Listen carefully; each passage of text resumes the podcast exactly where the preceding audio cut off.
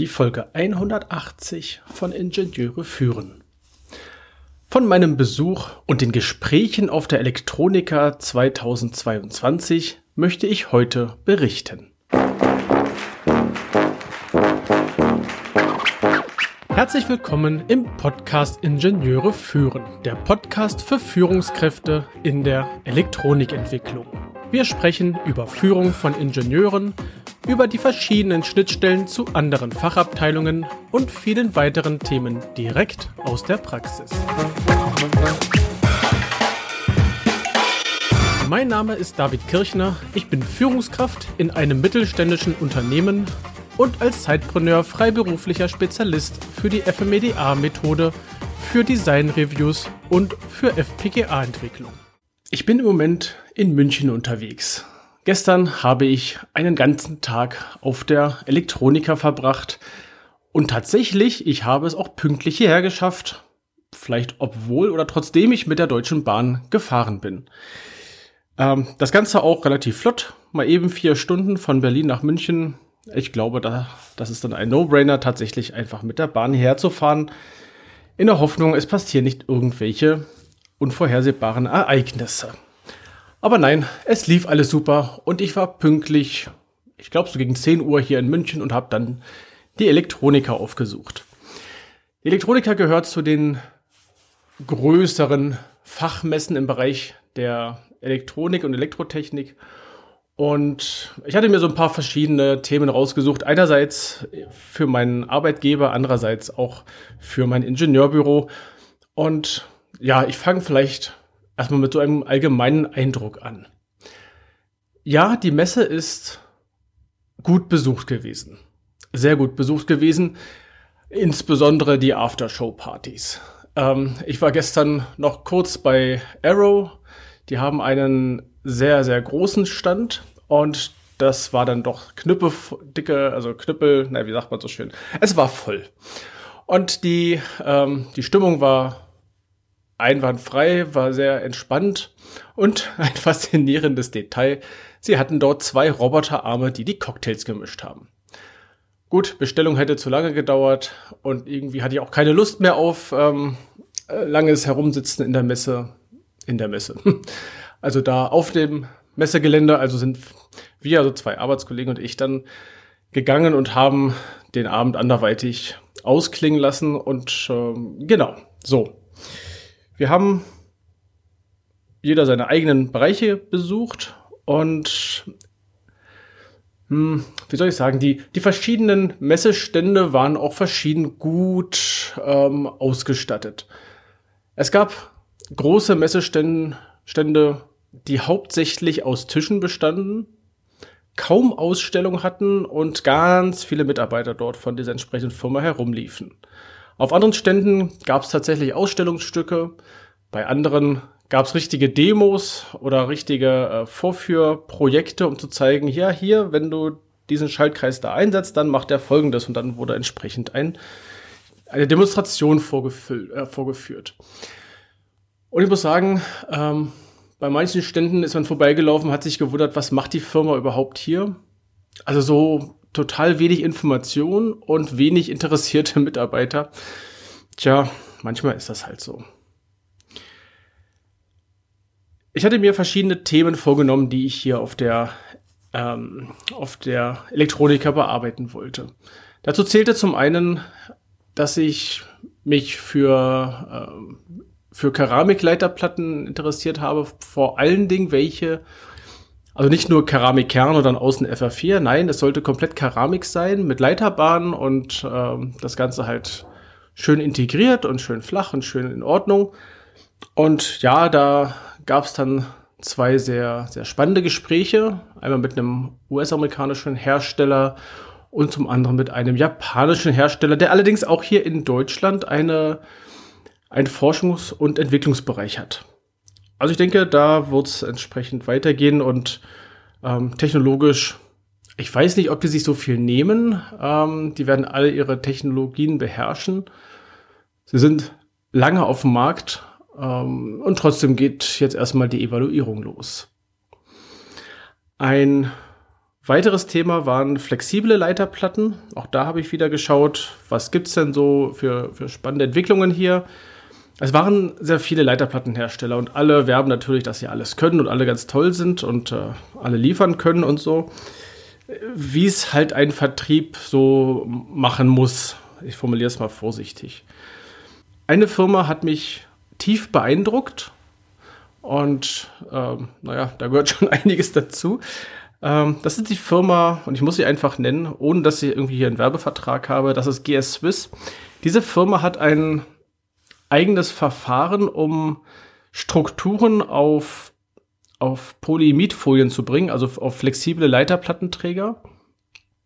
Und sie schaffen es, Leiterplatten herzustellen und ich habe auch ein Muster mitbekommen. Total cool, so wie eine Art einer Visitenkarte, aber das ist eine Leiterplatte. Und diese Leiterbahnen haben 10 Mikrometer Leiterbahnbreite und Leiterbahnabstand und das auf einem Polyimid-Film. Äh, ich, wie gesagt, ich bin tief beeindruckt, dass das technisch so sauber tatsächlich machbar ist. Sie haben auch Schliffbilder auf der Rückseite, haben sie direkt werbewirksam das Schliffbild gezeigt und so und die Formenstruktur dieser Leiterbahn, die ist perfekt. Kein Unterätzen, kein oh, keine, keine schrägen Flanken oder irgendetwas. Nein, praktisch äh, rechteckförmiger Querschnitt einer Leiterbahn. Halt etwas dünner und kleiner. Ne? 10 Mikrometer breit und 5 Mikrometer hoch oder sowas in der Richtung. Ähm, und wohl relativ teures Verfahren. Aber wenn man die Notwendigkeit hat, einmal so eine Leiterbahn herzustellen oder so eine Leiterplatte mit so feinen Strukturen, dann ist es auf jeden Fall einen ja, ein Blick wert. Standardprozess im Übrigen ist bei den 40 Mikrometer, was für die meisten Hersteller auch noch in weiter Ferne ist. Die meisten können standardmäßig 100, vielleicht auch 80 Mikrometer, weniger nicht. Und diese Firma sagt, nee, nee, hier unser Standardverfahren im Ads-Prozess, und das ist auch faszinierend, im Ads-Prozess ist 40 Mikrometer. ja, also das, das musste ich einfach mal kurz loswerden. Ähm, auch mit anderen Leiterplattenherstellern hatte ich ein bisschen Gespräche, auch über flexible Leiterplatten. Und ähm, naja, merke ich jetzt hier auch nicht ins Detail, weil das alles internas sind. Ähm, was habe ich mir noch angeschaut? Ich habe mit verschiedenen Chipsatzherstellern mich unterhalten über das Thema USB-C, was mich auch gerade etwas herumtreibt und umtreibt. Ähm, da sagen auch viele, ja, wir können's. Und wenn man dann tiefer reingeht, dann können sie einen Teil davon, aber vielleicht doch nicht so ganz alles oder finden die Informationen nicht. Und äh, also ich erwarte relativ viel Post nach dieser, nach dieser Messe von verschiedenen Herstellern, damit sie sich noch einmal oder mit, damit sie noch einmal das, die ganze Thematik erklären können. Und äh, vielleicht kommen wir da tatsächlich mit dem einen oder anderen weiter. Genau, so Keramikleiterplatten, flexible Leiterplatten und die Treiber-ICs. Ich habe noch so ein bisschen weiter umgeguckt, verschiedene andere Themen, ein paar Leute besucht, die ich kenne ähm, und äh, habe da entsprechend ein bisschen Kontaktpflege auch betrieben. Habe mir hab angefangen, einen Vortrag zu hören, der vom Titel her vielversprechend war, äh, frei, frei nach dem Motto, ich habe jetzt den Titel nicht vor mir liegen. Ähm, da ging es um die äh, die Lessons learned, learned aus der Krise und wie man damit in Zukunft besser umgehen kann mit den verschiedenen, naja, Problemchen, die sich jetzt so ergeben haben. Und im Endeffekt war das eigentlich nach der zweiten Folie mehr oder weniger ein Marketingauftritt, wie gut denn ihre Software strukturiert ist und was man damit machen kann und welche Vorteile man hat. Ich war so ein bisschen enttäuscht. Ich hätte ein bisschen mehr Zusammenfassung erwartet. Das hatte ich auf einer anderen, ähm, auf einer anderen Veranstaltung einmal einen sehr guten Vortrag gehört. Aber der Vortrag, ich bin auch vorzeitig gegangen. Das war irgendwie unpassend. Naja. Davor lief ein Vortrag, da habe ich nur das Ende mitgekriegt. Da ging es um Entwärmung elektrotechnischer Baugruppen oder elektronischer Baugruppen. Und das war von der Firma Phoenix Phoenix, glaube ich. Ja, müsste Phoenix gewesen sein.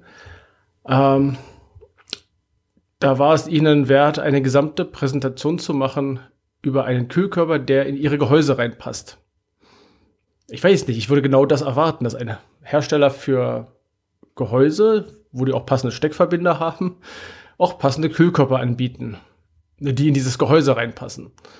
Aber gut, ähm, Präsentation war, war gut gemacht und äh, gut gezeigt, was da technisch möglich ist. Wie gesagt, ich, ähm, das ist eigentlich für mich selbstverständlich.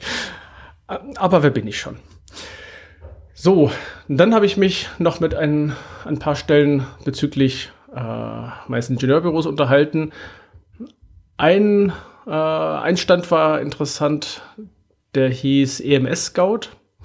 Das ist eine Firma, die kümmert sich, oder eine, doch, ist eine Firma mit ein paar Mitarbeitern, die sich darum kümmern, dass eine, eine, ein Elektronikentwicklungsbereich oder eine, eine, ein Produkthersteller einen passenden EMS-Dienstleister findet und hat da ein paar Matching-Geschichten und unterstützt da entsprechend äh, zum Beispiel den EMS-Dienstleister zu wechseln und so weiter. Und mit dem Geschäftsführer habe ich mich unterhalten bezüglich meines Dienstes zum Thema Reviews. Und äh, wir sind erstmal so verblieben, dass er sich das anschaut und dann äh, gegebenenfalls auch in, seine, in sein Portfolio als mögliches Themengebiet mit aufnimmt. War ein sehr spannendes Gespräch, haben uns gut unterhalten da und uns da über verschiedene Themen austauschen können. Und dann habe ich auch den äh, den Geschäftsführer der Firma Cologne Chip getroffen. Äh, das ist einer der wenigen deutschen Hersteller, die FPGAs hier in Deutschland entwickelt haben. Wo sie jetzt nun genau produziert werden, kann ich nicht sagen. Ich glaube in Dresden auch, also dass ja auch in Dresden die, die, die Wafer hergestellt werden. Weiß ich aber jetzt nicht auswendig. Das ist wahrscheinlich auch so ein bisschen interner von Cologne Chip, je nachdem, wo sie halt Kapazität haben, wird halt gefertigt. Aber die Entwicklung findet hier statt. Eine komplette Toolchain ist vorhanden. Und sie gehen mit ihrem FPGA einen interessanten Weg. Ähm, Im Endeffekt kann man das so erklären, man hat einen, einen, einen Hauptchip. Und wenn man jetzt größere Chips braucht, dann werden halt äh, größere Elemente aus dem Die herausgefräst. Also zwei Chips, vier Chips, neun Chips und so weiter. Und dann hat man so ein Array von FPGAs, die irgendwie miteinander verbunden sind und die äußeren haben dann die IO-Pins und die inneren sind halt miteinander verbunden.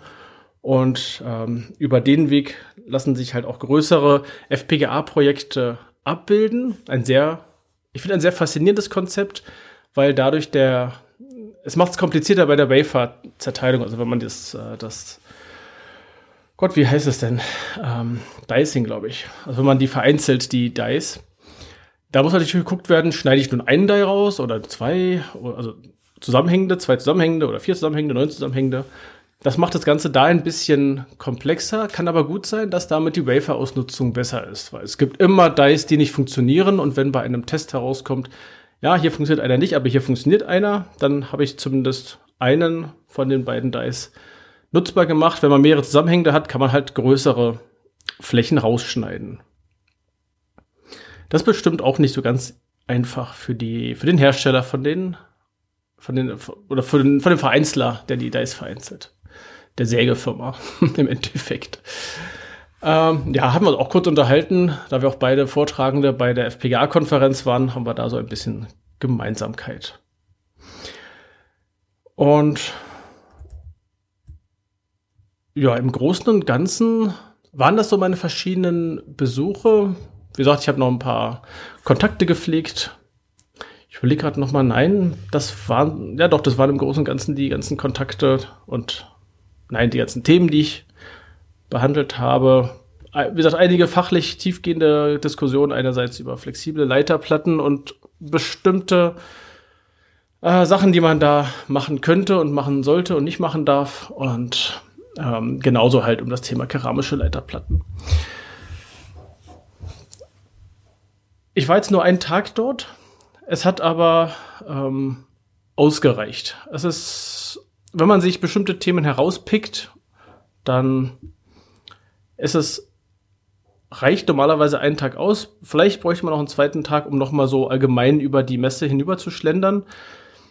Ich muss sagen, die die Messe, nee, die die Elektroniker äh, jetzt hier äh, durchgeführt haben, die haben eine wirklich sehr gute App sich überlegt, die hier benutzt werden kann, Und äh, das Faszinierendste ist, wer also nicht auf der Elektronika war oder die App nicht hat, der kann es sich nicht angucken, aber vielleicht fürs nächste Mal. Man kann erstmal Favoriten wählen für seine, für die Firmen, die man besuchen möchte. Soweit, so gut. Das können, glaube ich, mittlerweile sehr viele Apps und Webseiten und so. Es synchronisiert sich auch mit der Webseite, das heißt, man kann am Rechner Sachen raussuchen und dann ist es in der App drin und so. Jetzt kommt aber das große Aber an der Stelle, aber einerseits haben sie einen Hallenplan, auf dem man seine noch zu besuchenden und noch nicht abgehakten Favoriten ähm, anzeigen lassen kann und nicht nur auf dem Hallen Gesamtübersicht, dass man zum Beispiel, ich möchte noch mal in die Halle C3 und äh, da jemand besuchen. Nein, es wird einem auch noch im Hallenplan dann zum passend zum Firmennamen auch noch ein Kreuzchen angezeigt, dass man da irgendwo gerne hingehen wollte, hingehen möchte. Soweit so gut, das können auch andere. Und dann gibt es, und das fand ich sehr witzig, wenn man in Favoriten drin war, die Möglichkeit, sich einen Rundgang zu berechnen. So aller Navigationssystem, man wählt den Eingang aus, von dem aus man startet. Zum Beispiel, in meinem Fall war das jetzt der Eingang Ost, weil das sich von der, von der Strecke her besser ergeben hat und von den verschiedenen Firmen, die ich besuchen wollte. Also Eingang Ost rein, wählt man das aus und dann sagt er einem, ja, jetzt geht man erst in die Halle und besucht die Stände und dann geht man aus der Halle raus und in die Halle rein und besucht dort die Stände und er zeigt einem direkt den Weg durch die ganze, durch den ganzen, äh, ja, durch die, die ganze Messe und durch die ganzen Stände hindurch. Und ähm, das war tatsächlich, fand ich hilfreich, da so eine, erstmal so eine Grundroute zu haben, dass man sich normalerweise dann nicht dran hält. Naja, das ist halt so. Aber ich fand es sehr, sehr spannend und äh, sehr, eine sehr gute Idee, diese App so zu gestalten. So, mein Fazit, ja, Elektronika lohnt sich, ähm, allerdings nur, wenn man vorbereitet ist. Also vorher überlegen, was sind die Themen, die mich beschäftigen, mit welchen Herstellern, mit welchen Dienstleistern möchte ich einmal äh, mich an einen Tisch setzen und unterhalten, gegebenenfalls vorab Termine vereinbaren. Manche Firmen waren einfach mal voll oder musste sehr lange warten und das ist beides, hm, wenn man eh keine Zeit hat, das ist alles ein bisschen doof. Und ich würde auch empfehlen, sich dann die Firmen rauszupicken und schon mal als Favoriten irgendwie abzulegen. Sei es nun, man nimmt dann einen Zettel Papier mit, wo die drauf gedruckt sind, oder man hat so eine App oder in irgendeiner anderen Art und Weise. Also empfehlenswert ist es auf jeden Fall, sich vorab hier äh, zu beschäftigen, denn einfach so auf die Elektroniker zu gehen, ohne sich vorher damit zu beschäftigen. Naja, es sind insgesamt 14 Hallen. Und wer schon mal hier auf dem Messegelände in München war, weiß, die Hallen, da kann man ganz schön weit laufen. Ich glaube, mein Routenprogramm hier hat gesagt, ich habe äh, irgendwie 4,5 Kilometer Fußweg, nur um zu den ganzen Ständen zu kommen. Also da kann man schon mal ein paar Meterchen laufen. Äh, genau. Und mein Schrittzähler von gestern hat auch entsprechend äh, da gesagt, jupp, du hast ein bisschen was geschafft. Es waren insgesamt, naja, immerhin 14.000 Schritte. Das ist ja auch schon mal was. Ja, das war mein Besuch auf der Elektronika 2022. Die nächste findet statt 2024. Ich glaube in der zweiten Novemberwoche. Und ähm, ich überlege mir tatsächlich hier vielleicht mal zwei Tage herzufahren und einen Tag konkret halt bestimmte Firmen abzuklappern und am zweiten Tag zu nutzen, um mir ohne vorab eine Liste gemacht zu haben, einfach verschiedene Themengebiete anzuschauen. Wenn man zum Beispiel Steckverbinder sucht, dann sind hier alle Steckverbinderhersteller, die man sich denken kann. Wenn man hier ist, um mit FPGA-Herstellern zu sprechen, mh, hm, schwierig. Das, da sind die wenigsten. Ich habe zum Beispiel AMD und Intel hier vermisst auf der Messe, genauso wie Lattice und äh, ePhoenix und andere Hersteller. Da ist es, wenn man in dem Bereich unterwegs ist, äh, sinnvoll, auch die Embedded World zu besuchen, weil hier sind dann die großen, ja, die ganzen großen Halbleiterhersteller für eingebettete Systeme. Und äh, kann man sich mit denen entsprechend unterhalten. Ich glaube, die beiden Messen überschneiden sich. Also sowohl die, also die Embedded World mit der Elektronika Trotzdem sind beide gut geeignet, um sich einen Überblick und Gesprächstermine zu holen. Und ja, man muss nicht unbedingt für Gesprächstermine auf eine Messe fahren, aber hier laufen teilweise dann äh, auch die Leute herum, die sonst, naja, in ihrem Office sitzen, irgendwo in weit weg.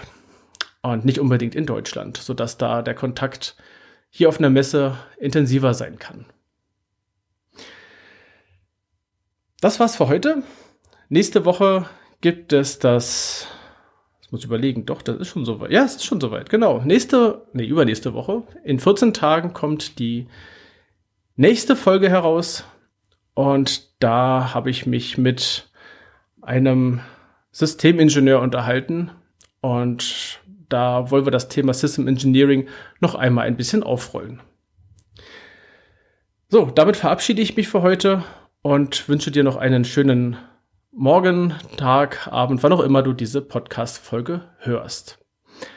Ich hoffe, die Folge hat dir gefallen, der Einblick hat dir gefallen, den ich hier gewinnen konnte. Und teile gern diese Folge in den sozialen Medien, vorzugsweise auf LinkedIn. Und dort kannst du mir auch gerne eine Kontaktanfrage schicken und mir ein Feedback zu dieser Folge geben. Meine Newsletter sowie weitere Informationen findest du in den Shownotes unter eb-dck.de slash if180. Das war die heutige Folge des Podcasts Ingenieure führen. Ich danke dir ganz herzlich fürs Zuhören. Nutze das Wissen und die Tipps, um deinen Arbeitsalltag zu vereinfachen und zu verbessern. So sage ich Tschüss und auf Wiederhören. Bis zum nächsten Mal. Dein David Kirchner.